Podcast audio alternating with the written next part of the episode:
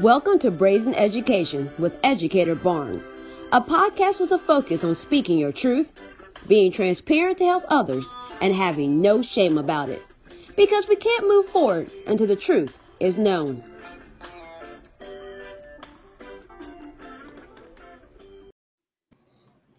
Welcome back to another episode of Brazen Education. On this episode, we're going to talk about Black excellence. And today with me, I have our guest, Marlon Llewellyn. He is currently the Director of Recruitment and Strategic Partnership for Marian University's Klipsch Educator College. Marlon, welcome to our show. Thank you so much for having me, Shante. Appreciate it. Well, it wasn't very important for me to talk about Black excellence, but it was also important for me to have that conversation during Black Excellence Month. Um, if you follow me, you know that I say that Black excellence, Black history is 365 days a year, 366 days if it's a leap year. And that is an ongoing conversation. But many times, Black history becomes kind of like this situation where we just talk about like Black trauma and Black sadness. Mm-hmm. And I want to focus our conversation on Black excellence, Black achievement. And to have this conversation, I wanted to bring on someone um, who has exuded Black excellence and who is also championing and promoting and trying to get other people to participate in Black excellence. So, Marlon, how do you define what Black excellence is? And how do you define that for educators? And how do you define that for staff?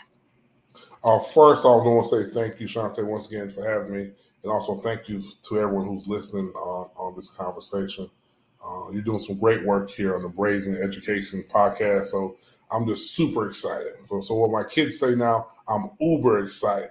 So, uh, uh, I define when I thought about this, I define Black excellence really of around access and opportunity. Uh, I tell my kids this all the time. You get you get two things every morning. You get a choice and a chance, right? And those choices and the chance that you get, you have to maximize those choice opportunities, choices and chances that you get. And so when I look at Black excellence, it's all about for me access opportunity. Once we have the access, we have to make sure we maximize opportunity. And so uh, I know with Shante, myself, some other leaders I work with, we've been able to just maximize the opportunity. Once you get the access, maximize opportunity and put your best foot forward. Uh, there's so many different thoughts around what black excellence is, right? And I think when I, when I think about me and my role and, and, and my life, it's about maximizing opportunities. And once you get that access, go forward and never give up. So you represent Black excellence. I know you work at Mar- Marian University, and I know one of the things that you were tasked with doing was launching um, their doctoral program for their uh, the Educators College. Um, because previously um, you could earn an undergraduate degree and a bachelor's degree, and I know that is not an easy undertaking to not only lead up a program but to introduce it new um, to a university. But on top of that, you also have some uh, accomplishments out here in the education world. So, thinking about yourself and Black excellence, what accomplishments are you most uh, proud of when you think about Black excellence and yourself? And so, what? So, anything, in, any program you kind of launched, and I came in at the forefront of the doctoral program, and so our our our I call I call the Jeffs at the university, Jeff Kaufman and, and, and Jeff Hanna. Uh, they were kind of the brainchild of this uh, doctoral program. I came in to help with recruitment and also to amplify all the program. And so it was a definitely a team effort here, Marian, because we will make sure we can we will make sure we can give give the access to leaders in our state of how to become a great leader through our doctoral program. So I'll make sure I, I give give the Jeffs of Marian University a, a, a, a brazen education shout out. Right, they do some amazing work here I encourage anyone who's thinking about doing a doctoral program, definitely check Marian out. Um, but I think the most thing I'm the most accomplishment, I think the proudest accomplishment for me is uh, just being an amazing husband and a rock star parent, right? I think I've been able to do, I've been married going on 18 years. And I realized, man, that's a long time. But that's black excellence to me as well. I've been married 18 years. I'm raising two amazing, successful young people. So that's some of the accomplishments I'm really proud of uh, on a personal note, right? Well, on a professional note, I just I've been blessed, right? I've been blessed uh, in the fact that I've been able to experience everything in the K 12 space. Uh, I was a teacher, I was an instructional coach, I was a dean, I was assistant principal instruction, assistant principal culture, I was a principal, right? I was director. So I have been able to experience everything uh, instead, instead of uh, everything in the educational space uh, professionally. And even the opportunity I worked in in, in, in, a private school, public school, charter school, turnaround school, urban school, rural school, uh, traditional school. So those are some of the, uh, I guess, the accomplishments I'm really proud of. One, just making sure I'm taking care of my home and being a great husband and great, a great father. And the second accomplishment, accomplishment for me is just the opportunity to be successful in all the spaces in K 12. So one that how I first learned about you is when you were a principal and the high achievement that your school obtained. Can you talk a little bit about how do um, you push a school? Um, the schools on the east side of Indianapolis. How do you push a school um, where the students are mostly black? How mm-hmm. do you mm-hmm. push those students to excellence when those students who were in previous schools may have been given up on and maybe be seen as a lost cause that they couldn't get to a place where they could be at a school that's that's rated an a school. Yeah, I, I mean, once again, it came down to people and leaders, right? I was blessed to work with some amazing educators, right? Uh, Patrick Jones, who's now at the Mind Trust, Kelly Marshall, who is my CEO, who's now at the Mind Trust, uh, Erica McGady, who now works for um, a K twelve organization here in the city. Megan Lewis, who who in in my eyes one is one of the best guidance counselors ever. Right, so I was blessed to work with a network at Tindley Net Charles A. Tindley Accelerated Network who had amazing talent. And so I just came in and followed the system that was put in put in place put in place prior to me getting there, and and follow the system with fidelity uh, that network of school, Tindley, I think it became a um, a hotbed of talent, right? Because uh, you had to go in, you had to be laser light focused on the plan of action, and the plan of action, and the goal was to get 100% of our kids to college. And so I just came in with that mindset to follow the system, add my little pieces to it as well, right? I'm gonna put my little swag to it, uh, and making sure that we that we remove ourselves from the equation and focus solely on the on the improvements and the uh, achievements of the young people that we're serving. And so some of the numbers that I, I, was able to accomplish as a team there was we had some of the highest uh, proficiency rate. We ain't talking about growth now. The highest proficiency rates for African American boys in the state of Indiana. And that was because of the system that was in place and we really focus. And people say, "What's the special sauce uh, during those times at Tindley?" Uh, I would definitely say special sauce was love, high account love, right? So high accountability, high expectations, cover with love. And so we loved our babies, we loved our staff, and want to make sure we put everything in them to make sure they they could achieve great things. I think that's what you saw there at Tindley during those times. I think a theme I'm hearing from you is that Black excellence isn't like an individual sport, it's a collective um, activity. Because every time I've asked you uh, about Black excellence, you're quick to mention how you are working with other people in tandem and in community to make it happen. And you already answered the next question I was going to ask you like, how did you make this happen? Because um, when you were the leader of the school, um, you like you said, you did have one of the highest achievement for uh, black boys, and that is a demographic of students who tend to be labeled as uh, students who have difficulty reading, students have difficulty focusing, students who are more likely to be suspended and expelled. And you're saying, you know, under your leadership with um, this group of, of talented people, that you were able to kind of break these stereotypes and break these kind of assumptions that black boys can't learn. And I think, like you mentioned, is love. But I think what also is key, it wasn't just like we loved on our students. You also noted that you loved on the staff. And yes. the staff is super, super, super important when it comes to working.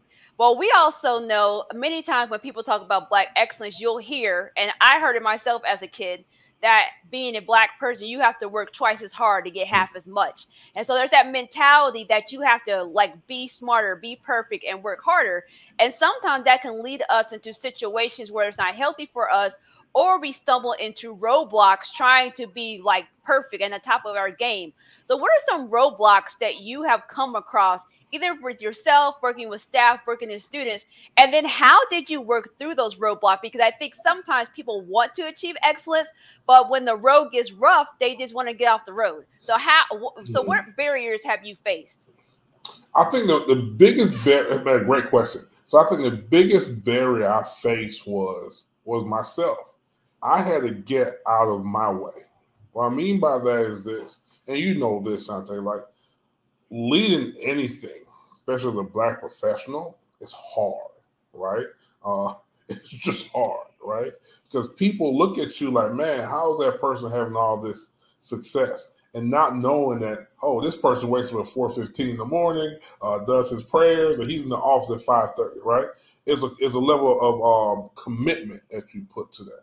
And so the roadblocks I faced really was roadblocks that I put in front of myself – based on my past experiences, right?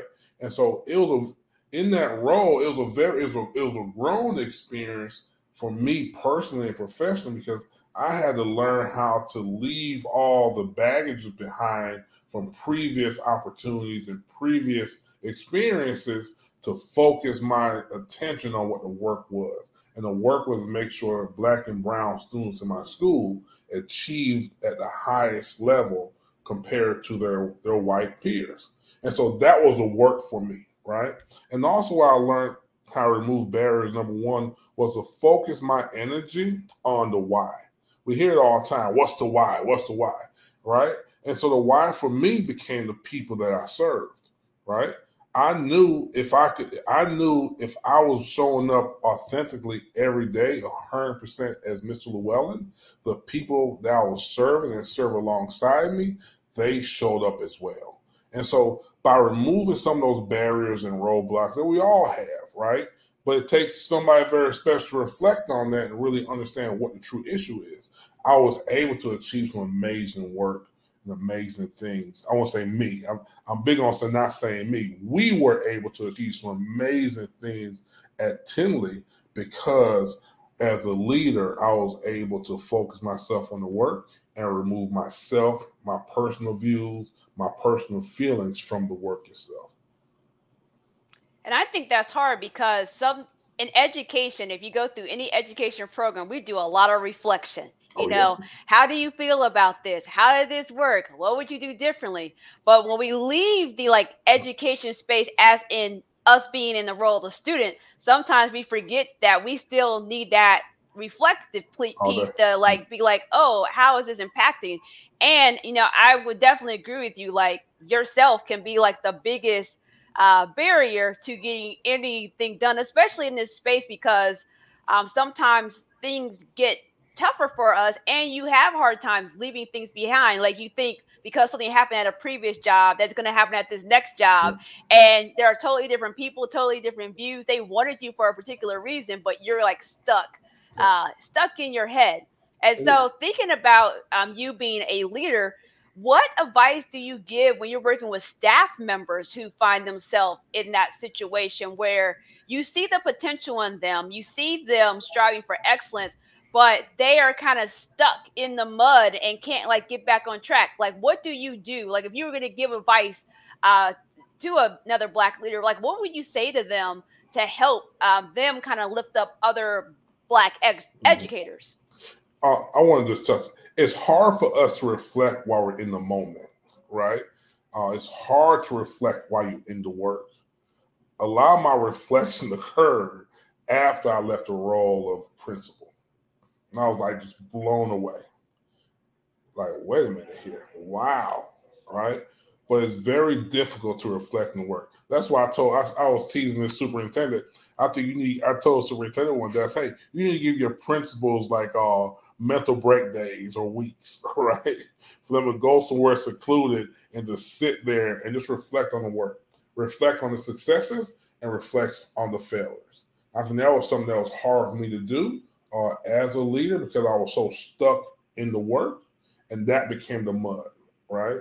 High achievement, high accountability. So I couldn't really enjoy and reflect on successes because I was too busy reflecting on the failures while we're in the work, right? And so it's very hard to uh, detach ourselves from that. And I think um, that's why I tell a lot of leaders now I work with, say, how do you detach yourself from the work so you can truly and honestly reflect on what's going wrong and what's going right. And you'll realize once you take that time away, you'll realize that guess what? You're doing some amazing work. There's a lot things, there's a lot of things that are going right, then there's a lot and less things are going wrong. So just telling leaders to try to find that time to reflect. And I had an amazing staff, as I shared with you before. I had an amazing guidance counselor, I had amazing APs, I had amazing teachers. And so a lot of our reflections came real time during the observation or during the uh, one-on-one meeting. Was, I had an, I had I had a culture and an environment that thrived on reflection, so we can all get better. So I think that's very key for us to kind of try to build things, to, a place to reflect, uh, decompress, and detach from it, and you'll realize you're doing some amazing work, and the thing that you're struggling with is minor. I liked how you said that we need to reflect on like what's not going well, but what's also going well. Yeah. And I definitely can relate to what you're saying because when I stepped away from my role as middle school academic dean, I kind of had that same aha moment, but it really wasn't me reflecting. It was people saying like, yeah. Shante, this was great. Or and even a couple days ago, I'm in oddly enough this group chat um, some with people I used to supervise, and some with people that worked in the school that I did not supervise. And someone said in the group chat, if you open up a school, we're going to be there. And mm-hmm. I was like, really?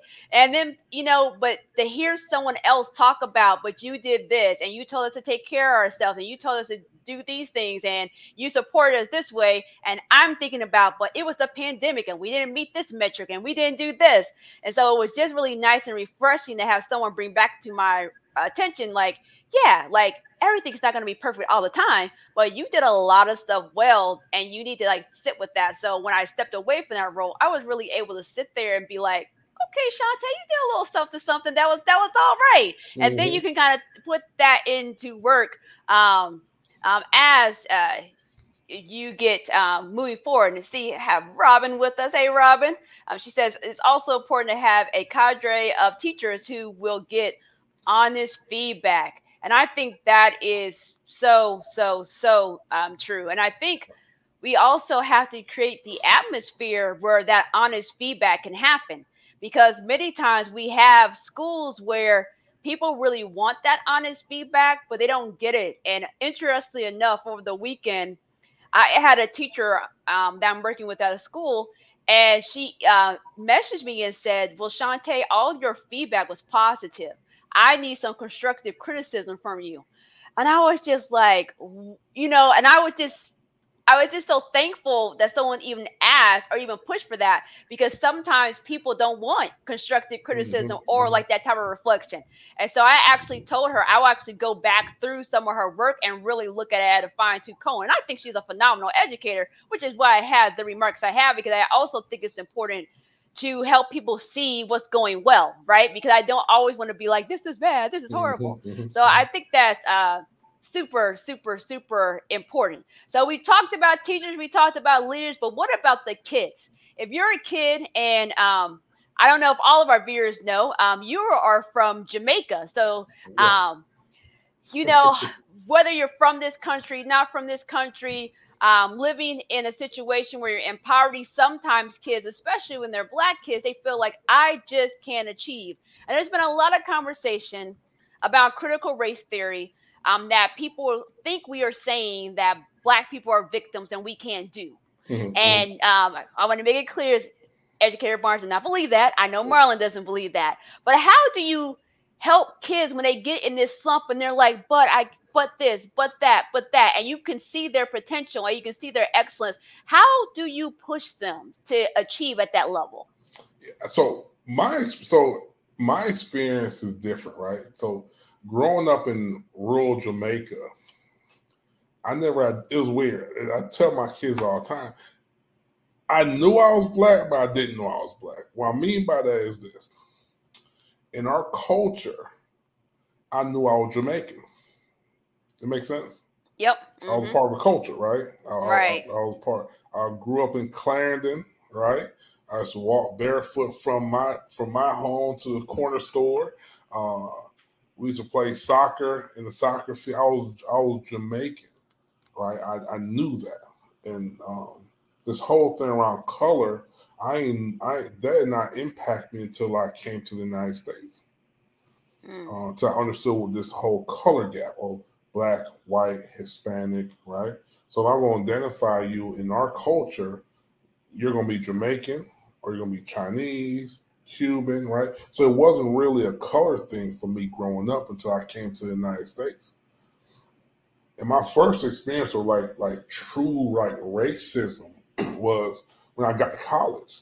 And I don't, it, it was I don't call it racism. I think I call it we call it it's like um passive aggressive behavior or right? It was weird. And my first experience was in college when I met a I met a female doing orientation, and she was from a small rural town in Indiana, and she looked at me, and she was like, "We was in these groups. I'll never forget this."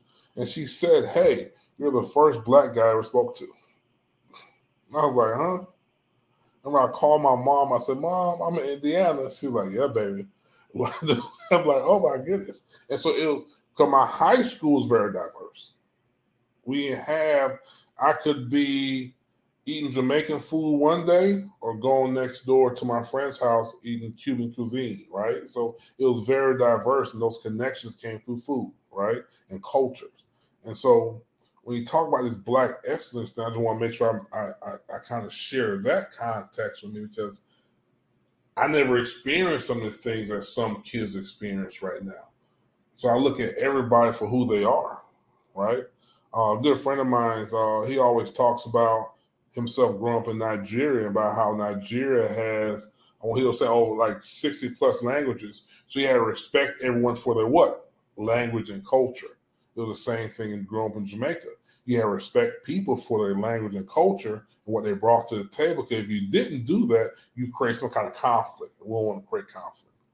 And so this whole thing, even this whole thing of black excellence and uh, and Black history and all those things. I was telling my son yesterday. I said we have Black history every day in Jamaica. it was like a month, right? right. I'm learning about Marcus Garvey, right? Nelson Mandela, right? All these people, and we get a month in, in the United States, right? so it, it's it's it's a culture thing, I believe. I think also it's a it's that culture thing, Shante, that allows me to connect with young people too. I can look at it from a different lens, right? I know what they're dealing with.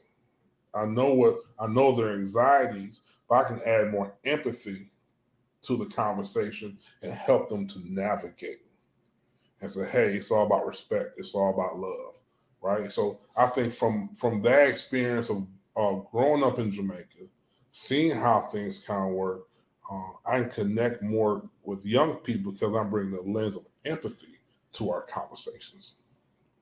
So I hear what you're saying. You're saying that you're telling students not so much to focus on that they are black, but to focus yeah. on these other aspects of themselves, showing respect, showing yes. empathy, focusing yes. on learning. So yep. no, I, I thought it was super important. I mean, I know you, but like I'm talking to you for our viewers. So I wanted to throw that I, out there because I tell kids, yeah, I tell kids all the time, yeah, you black, but now folks in the bag. What's the bag? Right? Taking care of your ba- behavior taking care of your uh your social life, your academics, right? Uh, taking care of your grades. Focus in the bag, right? And you focus in the bag, everything else gonna work yourself out. But you focus on some of the distractions that are not part of the bag. Right. You, you, you get distracted. That makes sense. So right, you like yes. you got to focus on the goal and the task the at hand, and not get stuck. It's kind of like what you said, almost for adults. Don't get stuck on all the negatives. Get stuck on the positive. Get stuck on what you are striving for. So, Correct. one of the main reasons I have Marlon on the show is that he and I are on a committee. Uh, we're on the Black Excellence in Education Awards Committee. And I've been, uh, I think we both have been award recipients of yes. the award, and now we're on the committee for the award. And uh, I think this is year seven, I believe, for year our seven, award. Yep. Mm-hmm. Seven. Um, year seven for our award. And each year it's gotten bigger and better and bolder. And I think, Marlon, I guess tell us a little bit about, I mean, I know, but tell our readers a little bit about why is this award a thing? Because there are people like why do black educators need their own award? What is that business all about? So like what is our why? And so the so the why is this. So when i first was introduced to the awards um, i was a principal at Tindley and i got an email about joining the committee and and nominating people and i ignored the email right i'm like oh black Awards. I don't know one of these awards things right i ignored the email I, I, I put I press the busy button. I'm busy. I can't really focus on that right mm. right? And it wasn't until I like transitioned and I'm like, wait a minute here. We got some issues, right? I, I know I know a lot of great black educators who are not getting the attention and the affirmation that they that they deserve, right? Mm. And so we're saying that so we're so the conversation started going to a pipeline. Oh, we need more black educators in the pipeline. We need more black leaders, right? I'm like, I'm like, really? These great, amazing black educators and leaders have always been there, but no one took the time and the effort to say, hey, let's stop for a little bit and focus on identifying and affirming those black educators now. And so when I joined the awards three years ago, that was the whole premise. We need to slow down to to affirm and recognize all these amazing black educators in our in our school districts across the state who are doing amazing work. But they're doing that work in a silo, right? And they're doing that work like they're it's kind it's kind of like the find Waldo theme, right? Where's Waldo, right? They're doing it. They're doing it in the corner, and so the awards were, were, were created to make sure we can take a time out every year and give opportunity to our school districts across the state who hire who have black talent to take that time to recognize and affirm their black talent in their schools through the Black Excellence uh, Awards. And so from now to the year seven, we have recognized and honored over 400 black educators. Mm. There are a lot of people. And you're telling me and now we have this districts say, well, now we can prove the point to you. Say, hey, there are great black talent here.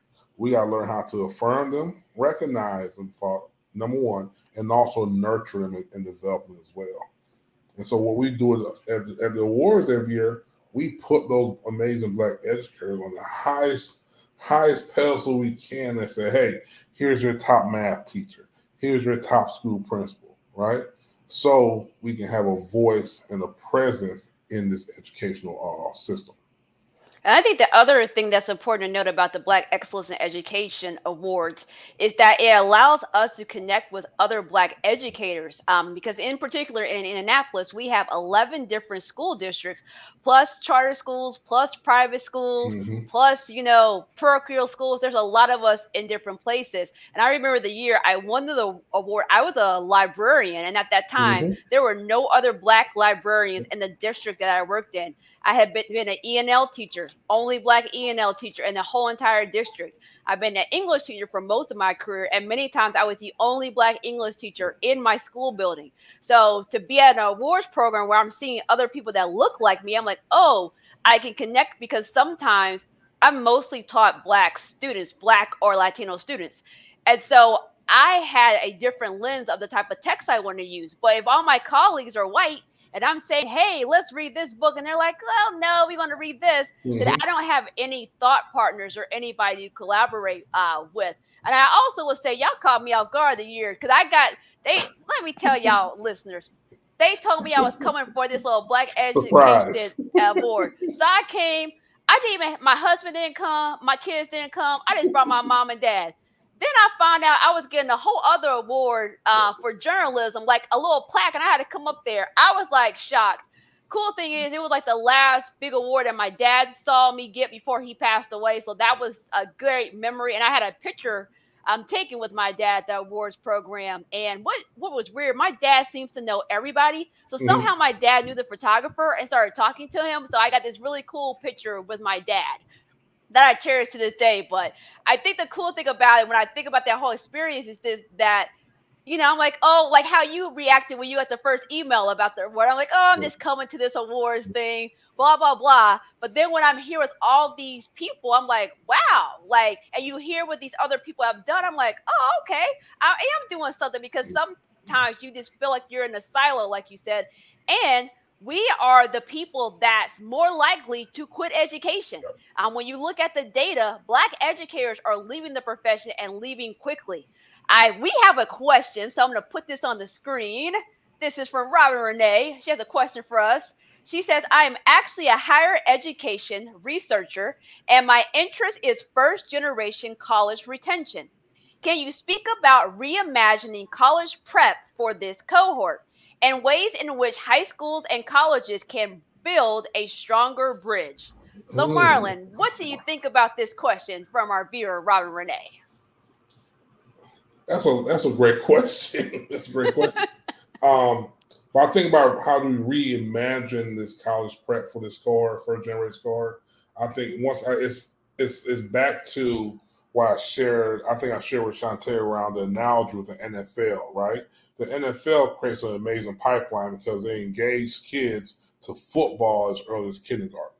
Right, and then when those students become super athletes in high school and college, they have had an experience with the NFL and football because it started so so young. And so, to your question about how we, we like reimagine this for this cohort, that first generation cohort, we have to start early. We have to connect young people early. Um, I know one thing we're doing here at, at Marian, we have a partnership with Ivy Tech, which we are creating cadet program, teaching cadet programs um, in various high schools across the state. And we're saying we're going to start early by affirming and recognize those kids as early as like fifth grade that this student can be a great educator. So, so to your question around how do we reimagine that, we have to start the process early. It can't be a, it can't be started in high school. It definitely, even even at sixth grade, it's, it's a little bit too late. We have to connect those young people, those first generation young people, as early as I'm thinking third grade, early so they can start thinking and dreaming about being uh, a college graduate? So that's an amazing question. No, I think that's great because I actually did cadet teaching in high school, yep. um, Lawrence North High School, and my understanding is they still have that program going yep. on today.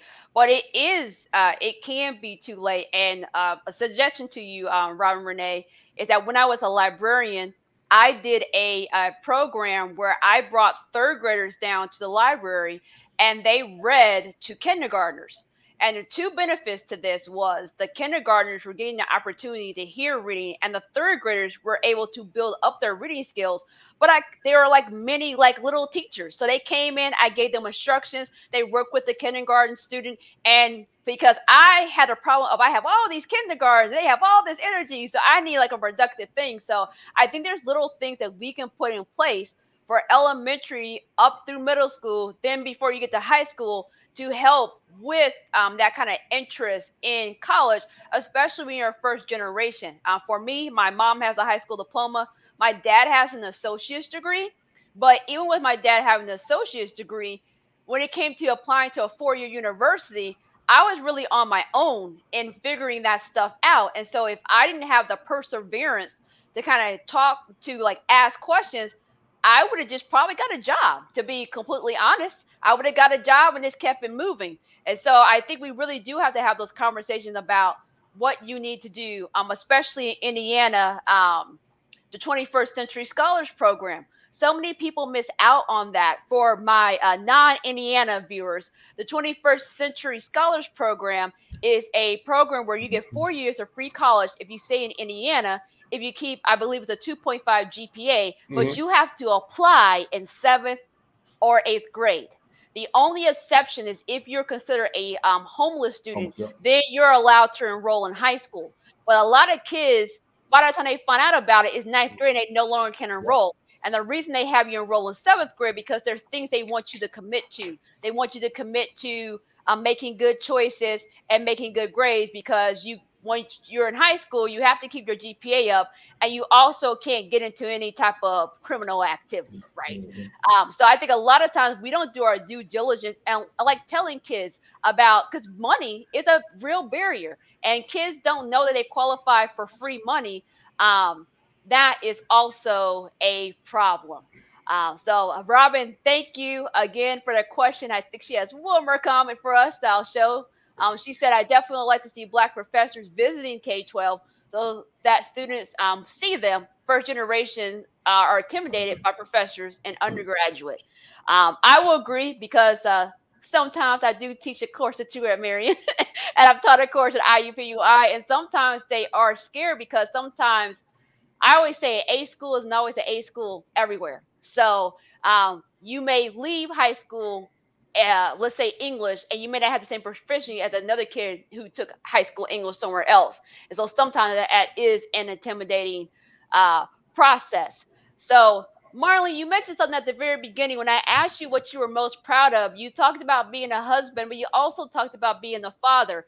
And I follow you online, and I know um, your son Bryce is especially doing some great things. So thinking about the parent lens, how are you like building like not only black excellence, but also um, with you being Jamaican, be like pride in your culture, um, because you know you grew up part of your life in Jamaica, but your kids are here and they still have that Jamaican heritage in their bloodline through you. So how are you building up that black excellence? What advice could you give to black parents about like how do you like help that excellence grow in your home. So as I, as I, laugh because uh, my my kid will say this: we they bring a Jamaican out of me when they get me mad. okay. so even though I don't have an accent right now, and, and both they do something that's off the beaten path. it's like straight patois. It's like I'm in the, I'm in Kingston again with them. So I'm, I'm laughing because my daughter would tell me that when we get you mad, you just go, you just flip to me, Mr. Jamaican guy. Because uh, that was my that was my dad growing up, like, and my grandfather. My grandfather, uh, he cut sugar cane, right? And so as a young kid growing up, uh, we knew not to get granddad mad because this man working his butt off trying to provide for us. He's mm. doing one some some a dangerous job as to cutting burned down fields or sugar cane to mm-hmm. provide for his family. And so uh, the kids, I joke with the kids all the time. Yeah, I, I did pick up a grandfather to make sure he take care of stuff. Um, but um, there was a book I read. Um, you talking about how keeping black excellence, especially like black for parents and students. There was a book I read a couple years ago called Raising Superman. I think you might have read the book uh, from Nathaniel Turner.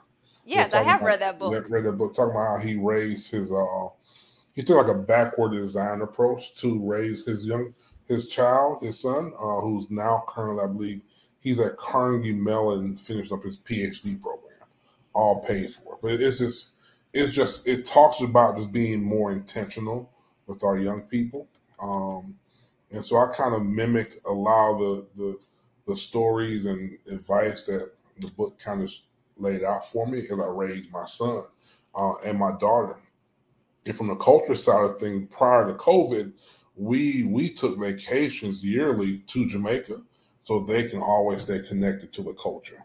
Um, because it's very different when you live in a, uh, a predominantly white suburb, right, in Annapolis, right? You can walk your dog and go to a park, go to a neighborhood pool, right? Walk McDonald's, right?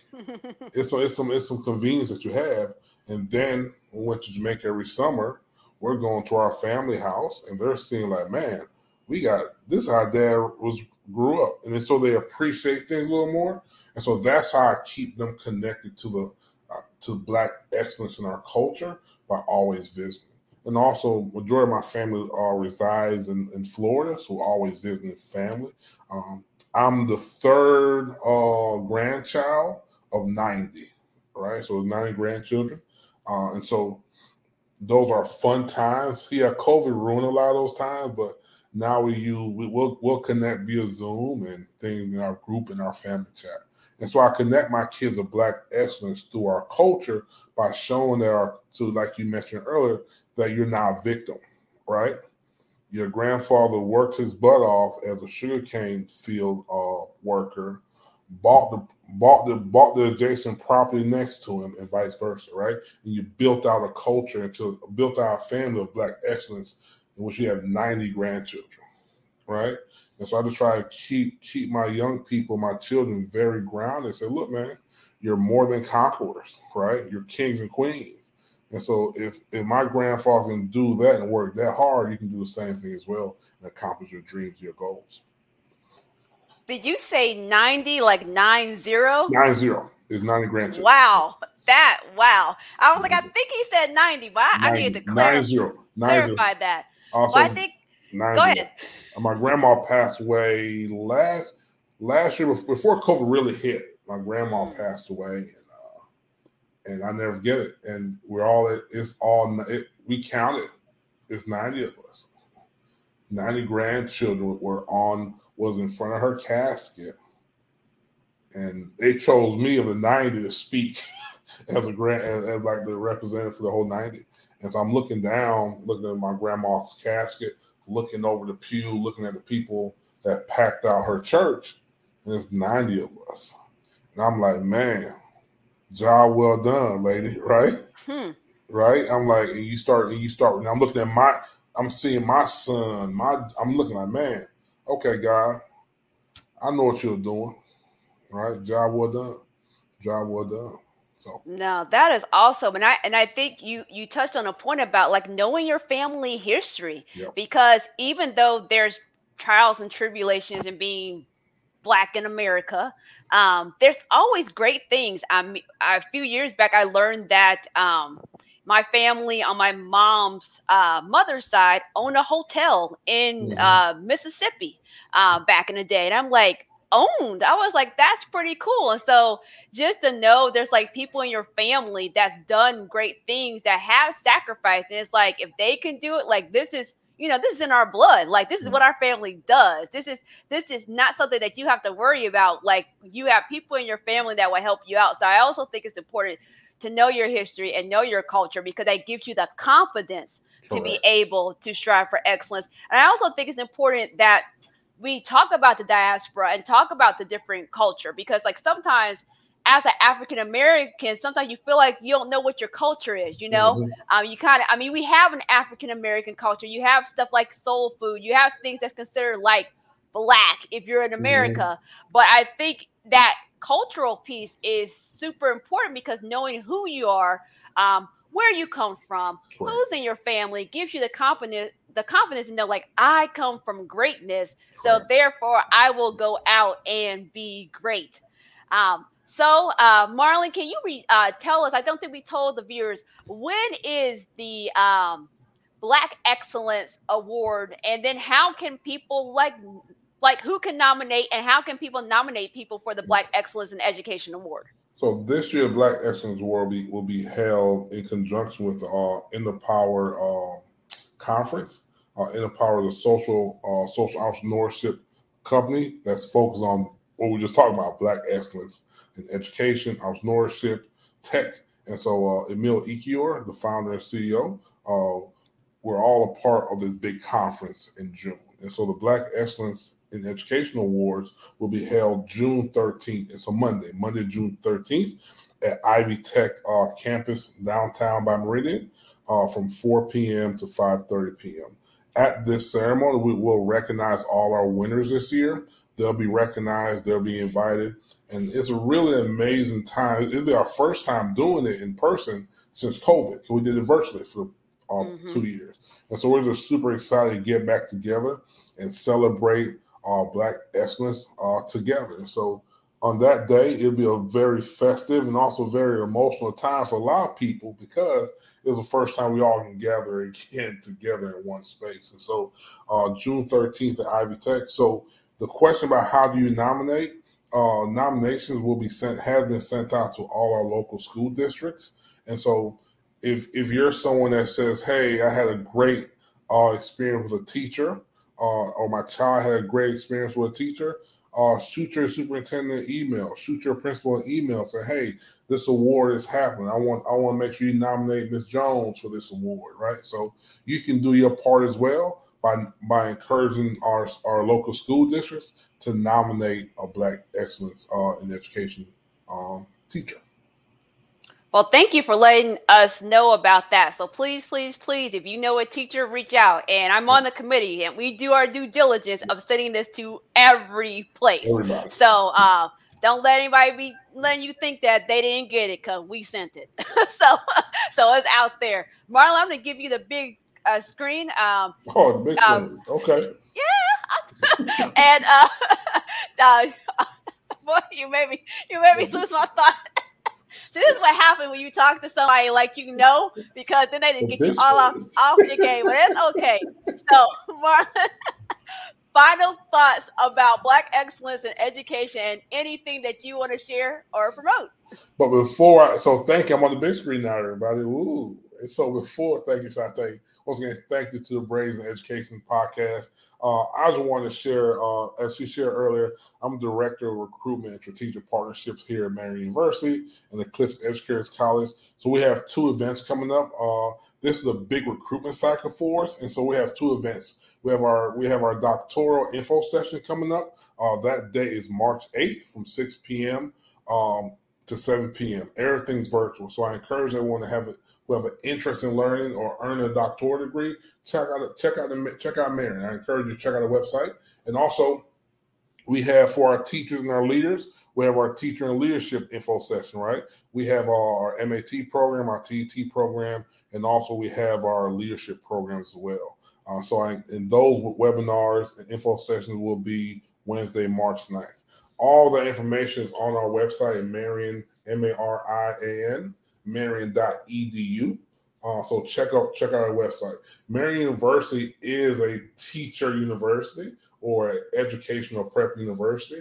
We want to make sure people that are listening to the podcast and across the city know that if you want to be an amazing rock star educator, Marian is a place to be. So check out those, check out our website. And lastly, I'll be remiss not to once again thank Dr. Barnes for this opportunity, but also everyone who's listening. Um, don't give up. Um, as I shared earlier, we stand on the shoulders of giants, and my big giant was my grandfather who who did his hardest to provide for eight children.